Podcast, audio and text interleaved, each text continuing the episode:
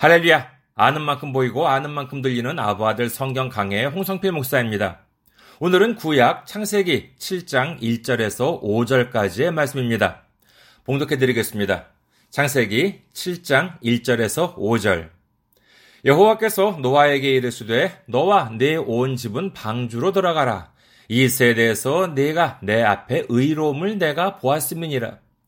너는 모든 정결한 짐승은 암수 일곱씩, 부정한 것은 암수 둘씩을 내게로 데려오며 공중의 새에도 암수 일곱씩을 데려와 그 씨를 온 지면에 유전하게 하라.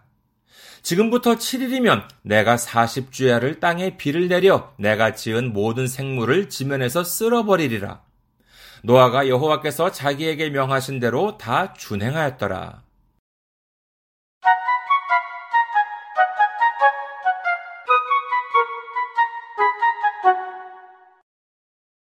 하나님께서는 노아에게 방주를 만들 것을 명하셨고 노아는 이를 모두 준행하였다고 성경은 기록합니다.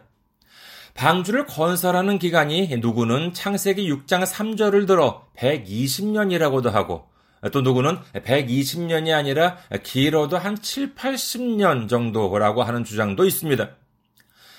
자, 그렇다면은 백이십 년이면 길고 칠팔십 년이면 짧은가요? 아니요, 절대 짧지 않습니다. 아무리 노아 당시의 수명이 구백 살 정도였다고 하더라도 이는 기나긴 세월이었습니다. 성경 기록에 의하면은 하나님께서는 노아에게 방주를 만들라고 하는 대단히 충격적이고 비현실적인 명령을 내리셨는데 문제는 그 방주가 완성되기 전에 노아 앞에 나타나셨다는 기록이 어디에도 없습니다. 그러니까 하나님께서는 노아에게 이러이러한 방주를 만들라고 말씀하시고는 칠팔십 년이건 백이십 년이건 간에 그동안 한 번도 나타나지 않으시고는 방주가 모두 완성이 된 후에야 비로소 다시 노아에게 말씀하셨다라고 하는 사실을 알 수 있습니다. 노아의 입장이 되어서 한번 생각해 보았습니다. 하나님으로부터 황당무계한 명을 받았습니다. 처음에는 믿었습니다. 그러나 일 년이 지나고 이 년이 지나고 십 년이 지나고 이십 년이 지납니다. 방주를 만들라고 하셨으니 만들고는 있지만은 그 가운데 어려움이 없었을까요? 때로는 나무나 재료들을 멀리까지 구하러 가야 했을지도 모릅니다. 때로는 높은 곳에서 떨어지거나 무거운 것을 들다가 허리를 삐끗했을지도 모릅니다. 무더운 여름날에 작업에 열중하느라고 탈진했을지도 모르는 노릇입니다. 하지만 어쩌면 그런 것들은 오히려 견디기 쉬웠을 수도 있습니다.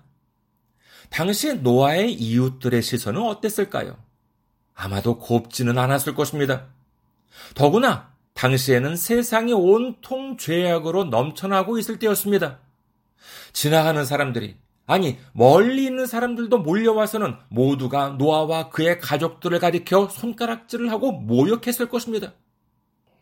이는 보통 사람이었다면 도저히 끝까지 해내지 못한 채 도중에 포기하지 않았을까 합니다. 그러나 노아는 끝까지 해냈습니다. 모두 다 준행하였습니다. 이를 보아도 그가 당대의 의인이었다는 사실을 알 수 있습니다. 노아는 끝까지 하나님께 순종하는 마음으로 방주를 완성시켰습니다. 그러자 마침내 하나님께서 나타나십니다. 그리고 노아의 그 과정을 보시고는 의로움을 보았다고 높여주시는 것입니다. 믿음의 길목에서 마음에 의심이 드십니까? 하나님이 나를 버리신 것 같으십니까? 좌절과 절망이 몰려옵니까? 걱정하지 마십시오. 바로 지금 주님이 보고 계십니다. 주님이 함께 하십니다.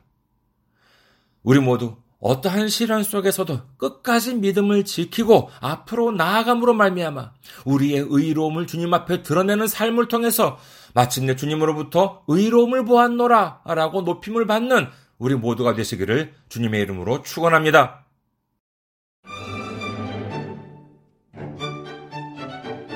아보아들 성경 강해는 여러분의 기도와 선교 후원으로 운영되고 있습니다. 선교 후원으로 섬겨주실 분들을 위해서 안내 말씀드립니다. 케이비국민은행 공칠구 이일 공칠삼육 이오일, 케이비국민은행 공칠구 이일 공칠삼육 이오일 홍성필입니다. 여러분의 많은 기도와 관심을 바랍니다.